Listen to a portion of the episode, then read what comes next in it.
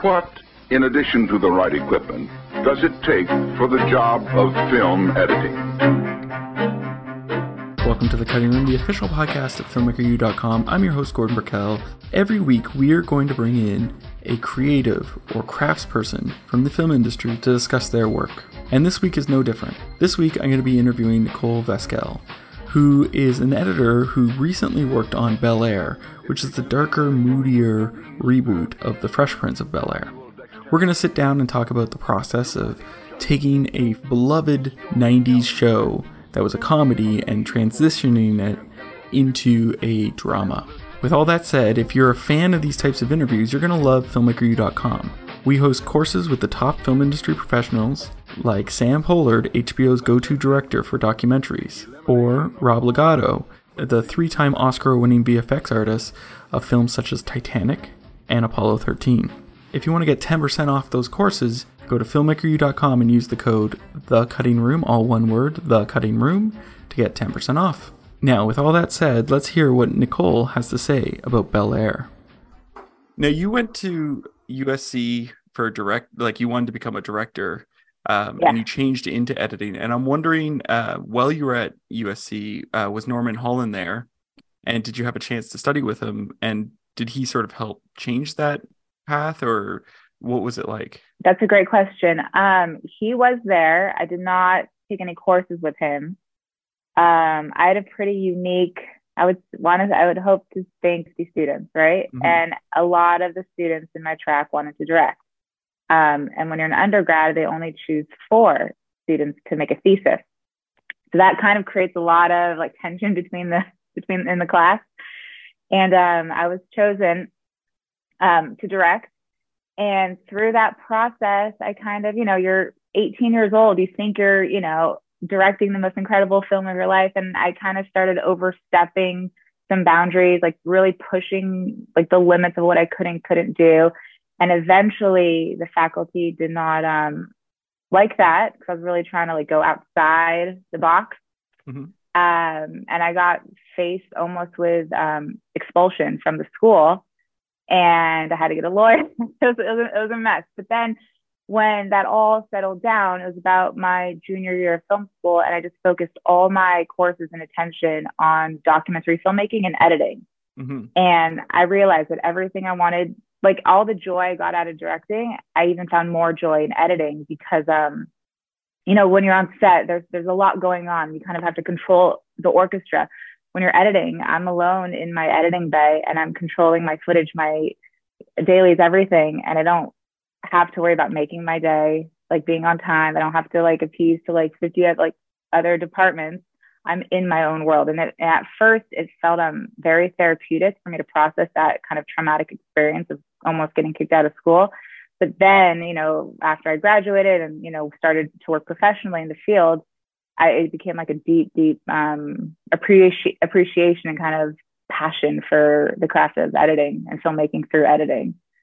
So it was through that experience, not more like I wish it was like a professor, but it was rather that experience that I created for myself that um where I learned that, or rather I realized like, yeah, I want to be an editor. Now you said you've done a lot of docs or you, you like to work on docs. What is it that attracts you to the documentary format? That's a great question because I haven't worked on docs in a, in a while. Um, basically, I really, it's going to sound so funny, but I love getting a ton of footage dumped on me. it's, like, it's like I love getting thrown in the trenches and doing that work of sifting through. It's not even sifting because I really love watching. Um, hours and hours and hours and finding gold and, and, like mining for gold. I really like for a lot of people it's a chore, but I really enjoy it. And I really love knowing that I need some like a certain soundbite or something to happen in a story for all of it to connect. And I love finding it. Like it's like brings me so much joy and then piecing it together. And also in documentary editing, a lot of the responsibility of writing falls on the editor. And you don't really get that a lot when you're in scripted because there's a script, obviously so um, that responsibility also is, is wonderful because you, you're more um, active in the creation of the story as an editor in docs.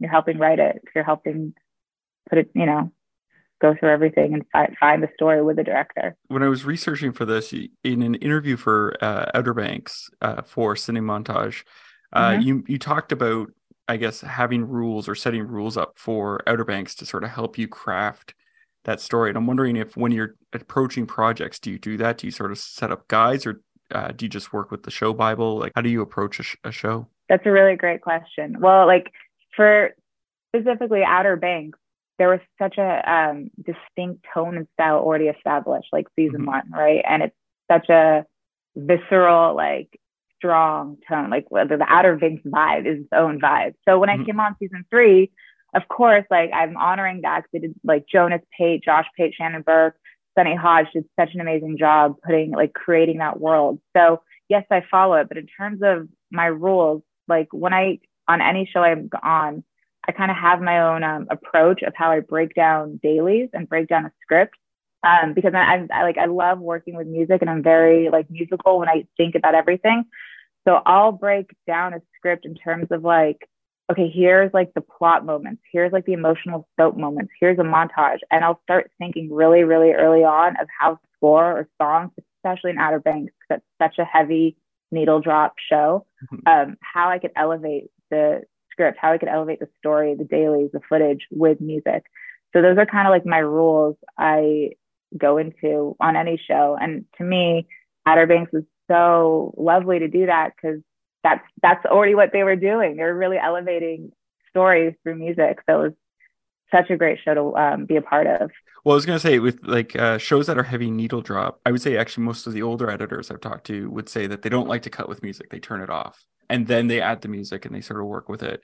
Uh, and I found that a lot of the younger editors are like, "No, I just start with the music and I start to craft it." How do you like to approach it? Totally, that's a, that's a great question. Um, when I first started cutting, like when I first got my first opportunity after I got bumped from assisting, I had to put like the score in early on. Um, and I, I think I might have used it as a crutch early on. And then as I continued cutting and getting more experience and, and feeling more confident in my decision and more confident in my like in my abilities, I started doing that less. Like okay, I'll cut the scenes, cut the scenes, have the scenes, and then I'll play with music, knowing that I I have an idea of what this is. It really just depends. I would say more so now. I'll finish I'll finish crafting my scenes or my montages without score or songs, and then I'll put them in afterwards because I just ha- I'm trusting my gut on the pacing and performances without the songs and without score. And usually, what I'll do, and I, I know older editors do this as well, is after I finish cutting a scene, I'll stand up kind of far away from my playback monitor. I'll turn off all sound, even the dialogue, and I'll watch it play visually just to see if the mm-hmm. pacing's working. Then I'll do it again, but I won't look at the screen. I'll just listen to the dialogue, just hear it, and then I'll start playing with music. But in terms of like when I'm putting my whole cut together, I'll put my score and my songs in really early. Like I'll put them in after I finish cutting a scene, as opposed to um, when I'm working in a bigger assembly, if that makes sense just mm-hmm. because I'm so excited by it. I want to see because, you know, when you put in music, like, oh man, this is awesome. This is so exciting. Or like, this doesn't work. I got to go back to square one. Earlier in your career, you used it more as a crutch, you're saying, but I'm wondering, totally. like, what are some things that you've noticed changed in your your approach to editing? And maybe this isn't even a really good question, but like, yeah, like when you said that, I was thinking, like, I wonder how you've evolved as an editor. Like, have you noticed, uh, you know, your approach to cuts differently, or your approach to scenes or dialogue differently? Like, how have you evolved as an editor? It's a really good question. I think I learned a lot on this show called The Resident medical mm-hmm. drama. Mm-hmm. And Amy Holden Jones was our uh, show creator and one of our showrunners. And she used to be an editor. I think she was like Hal Ashby's editor. She's she's oh, an incredible, smart writer and woman. And uh, I learned a lot from her as, as when we were working together when I was cutting. But I'd say my biggest so that was like one big evolution of like she was just incredible um, just as a mentor, not even, she didn't have to be my mentor. She was like my show creator, but it worked out as a mm-hmm. mentorship um, almost. But to digress, when I became, I, I gave birth to my son like four and a half years ago. And when I became a mother, I felt like that was my biggest kind of upgrade in terms of my evol- evolution as an editor because I was able to slow down and kind of um, feel empathy more you know, and what and and be more and and source more empathy through when I'm crafting my scenes and really slowing down and find making sure characters are connecting and the pacing is feeling right. There's just something that clicks. Um, and it's just a confidence also and a perspective shift. Like work doesn't matter. Like I have a kid now. Hmm. And when that like uh, pressure kind of shifted, I think it allowed me to relax more in editing and just don't force things and kind of really re- like listen to what the dailies are telling me.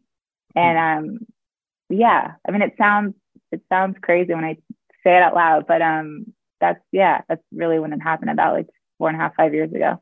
With COVID, yeah. you were probably working. You might have been working at home. You might because you have an office, but did you find because i just know when my daughter would just like come in and be like what's going on? and like trying to figure out what i'm doing on the computer. So like was that happening to you and how did you keep focused in that totally situation?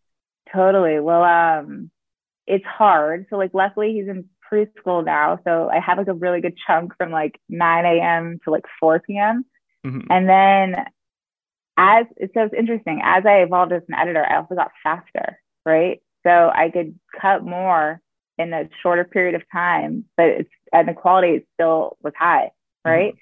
And so I was able to, you know, when I always try and craft a couple hours when he's home um, to family time and and do that work life balance.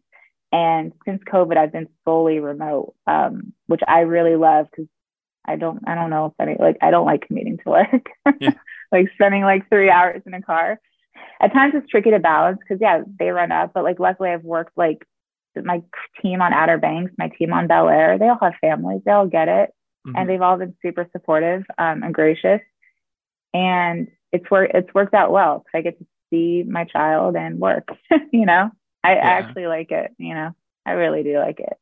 Now you you talked about or you mentioned Bel Air there. So like, did you watch the original series of? Uh, totally, yeah. Do you need to separate yourself from the original in your head? Like, how do you approach that? Because I think about you know like the basketball scenes and dealing with his dad and all these issues. And i immediately start thinking about you know will smith and the original and like there's a right, comparison right. in my head.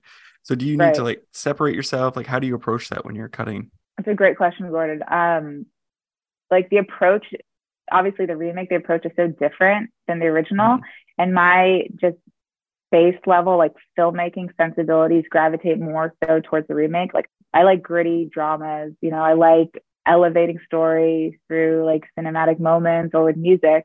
And so I was like immediately able to just compartmentalize and like the uh you know the sitcoms here and then the remakes here and I didn't you know it, was just like a switch so really I wasn't really getting tripped up by you know the original Will Smith version at all yeah luckily now, is there a particular scene or moment in the the episodes you've cut that you're really proud of, but was really difficult to sort of get to? You know what? What I was most surprised in, and what I liked cutting the most, like overall, and then I'll pinpoint a scene, was the way that they dealt with Carlton's character in mm-hmm. the remake, um, and his anxiety and his addiction to drugs, and how grounded it was, but also how kind of like psychological they um, they they they approached it. And so in an early episode in 203, um, where Will and Carlton are supposed to lead the school, the BSU on a huge like walkout because they fired a black teacher, Carlton he's at a crossroads because if he leads this walkout, he's he's like gonna get this teacher is supposed to nominate him for this big award, and he's you know he's, he's a go getter, he's a good he's a good doer. Um, so he's really nervous, and that spikes his anxiety. So um, there's this great moment or great sequence where they're about to they're, they've walked out they're about to do the protest and he's looking around and you see his anxiety building anxiety building. They shot it slow mo so i was going in and out of 48 to 24 frames um, starting to bubble him meaning that mm-hmm. i was taking the sound design and like um, verbing it out in and out uh, going close on his face sucking all the sound out until he has a full blown, blown panic attack um, and Will snapped him out of it. And that was really amazing to cut because I think that was the first opportunity on the show where I was able to like flex a little bit and use like sound design and slow mo mm-hmm. and juxtaposition and, and cutting and pacing and slowing it up and down to really highlight a character's emotional state. And then what was great about that is right when Will snaps him out of it and talks to him, we jump off into this fun montage with this great um, with this great song that takes us through the protest Um, and it was and it was just a really awesome moment of feeling the tension, tension, and then this really um, celebratory moment. It was so that was like really, and that was like yeah, one of the first things I cut. That was wonderful. Michael Weaver directed that episode, and he did a great job. He's he used to be DP, now he's a great director. Um, he did he just captured just perfect moments for me to cut with you what's interesting is you talk about the psychology and dealing with the sort of the inner monologues of these characters essentially or the how they're thinking so yeah. you know whenever i talk to students and stuff they're always like what books do i have to read for editing but what i found is you know like some of the top editors i've talked to they don't they'll read the you know in the blink of an eye and what have you but they'll look for other books outside of that to help sort of give them more of an understanding of the characters or what have you. Is there something that you've discovered outside of editing books that you found really helped you as an editor? I mean, music is like my biggest inspiration. I oh, would oh, yeah. say like like like songs I listen to just not like I'm a very visual person, but I'm a visual person through auditory experiences. So like I'll hear things and then like I'll just like without even closing my eyes, I could see some I could see like what I want the music to be like in a scene, almost mm. like a music video. And from a young age, I've always been like that, just obsessed with like, oh man, this song, this moment. And not even like songs with lyrics, like just instrumental stuff. Um, like, wow, this would be a great moment for like a, a small girl walking through a forest and the trees are going around her. Just like, so basically, that's my biggest source of inspiration because with music, like a song has arcs and it has like an intro and it has a bridge and it has a mm-hmm. hook and all that stuff just to me is editing it's pacing it's rhythm it's taking you through kind of like a roller coaster or something um so that inspires me a lot and then other like i mean the whole before like before sunset before mm-hmm. sunrise mm-hmm. after before midnight um that trilogy really inspired me i, I watched that I think the first the first one i watched when i was like 10 or 12 and just the editing in that um the naturalism that's something i'm really drawn to it's naturalism, but then heightening it through like yeah. music or um, and that's what Outer Banks does so well, which I love. But that's where I usually get my inspiration. When I'm reading books, I don't the visuals don't like I'm not inspired as much visually. It's music that inspires me more visually and what I get excited about when, when cutting.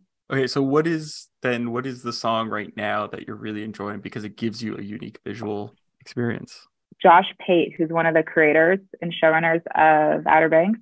Yeah. He puts together these incredible playlists every season. He just put together the playlist for season four. Um, and let me tell you the song I added onto it. That okay, it's called Aida, A I D A, and it's by Nenad Jelik. What What do you see uh, when you hear it? Oh, uh, what do I see when I hear it? I get reminded of the war in Ukraine Um, my my parents are from Ukraine, and I just see like a be like I see like the beautiful like the the beauty that that comes out of the terror, mm-hmm. and I just see a lot of like rivers coming together, and a lot of the farms. But but it tells me a story. Tell like I mean, every time I hear it, I hear a different story, but, uh, but the story that comes from it is always something about has to do with Ukraine. You talked about Outer Banks, so you brought it up. So, like, yeah. is season four gonna because it has that documentary style? I think it was shot with three or four cameras and a lot of ad libbing. Is it still continuing that style? Yeah, totally. Because if they're shooting multi-cam, I guess it helps a bit. But like, I find that ad libbing is really difficult in terms of story uh, molding the story. So, how do you approach a scene uh, with lots of ad libbing? Basically with like a lot of footage and options, I get mm-hmm. a freedom to interpret the essence of the scene and create something new from it, right? Like JJ is like the king of ad libs. He he could do like 20 different jokes and the jokes aren't even in the script. He'll just like they just have they have fun with it. And so I'll put my favorite in there, right? And then mm-hmm. when I'm working first with Sunny Hodge, who she's our um, she's a producer who's a supervising editor. So I'll work with her first we'll get the kind of good shape, then we'll start present it to um, our EPs after I've worked with the director. But basically, I'll make sure I have all my ad libs like strung out and I'll play them because even if like we all think the one I chose is the best, like we got to listen to all of them because it's fun. Like a lot of you know a lot because there's because the characters and the actors do such great things. It's fun to just like um, review it all. And then sometimes I don't pick the great like the funniest one you know, and we'll, mm-hmm. but it, it's a, it's a responsibility to show the guys um, what's there. Now I have one last question for you. Uh, what would you say is your favorite guilty pleasure film or TV show to watch? I don't know if I'm butchering the title, but um, The Great British Bake Off. Ah, that's a great one. Yeah, that's the title. So That's the Now, title. do you Great. do you watch the uh, spin-off? So like the Canadian one, I the tried. Australian, and the I tried, but it's not the same. It's like even when they do the holiday versions of the Great British Bake Off, it's not the same. really which which country did you try? I don't. I don't think I tried the countries. I think I just tried to have like a patisserie, like a pastry Okay. one. Yeah. Um, and then I tried the holiday spin-off, and then because I didn't it's even not the try the other country, it's not the same. Well, hey, okay, are you a fan of Schitt's Creek? I have. You know what? I have never seen Okay, because I was gonna say in Canada, Dan Levy, the guy who wrote all of Schitt's Creek and starred in it, he, while he was creating Schitt's Creek before it aired, he did the Canadian one as the comedy person. oh, And really? so, like, if you're a fan of him, then you go and watch the first couple of seasons because it's him riffing on people. Is it what's it called? The Great Canadian Bake Great Off? Canadian Bake Off. Yeah, it's just the exact same model, you know, just in Canada. So that's my interview with Nicole Vaskell. I'd like to thank Nicole for joining me. I'd also like to thank our producer, Jason Banky, as well as our editor, Evan Winch. Don't forget, you can get 10% off at filmmakeru.com with the promo code The Cutting Room, all one word. I'm Gordon Burkell. Thanks for listening.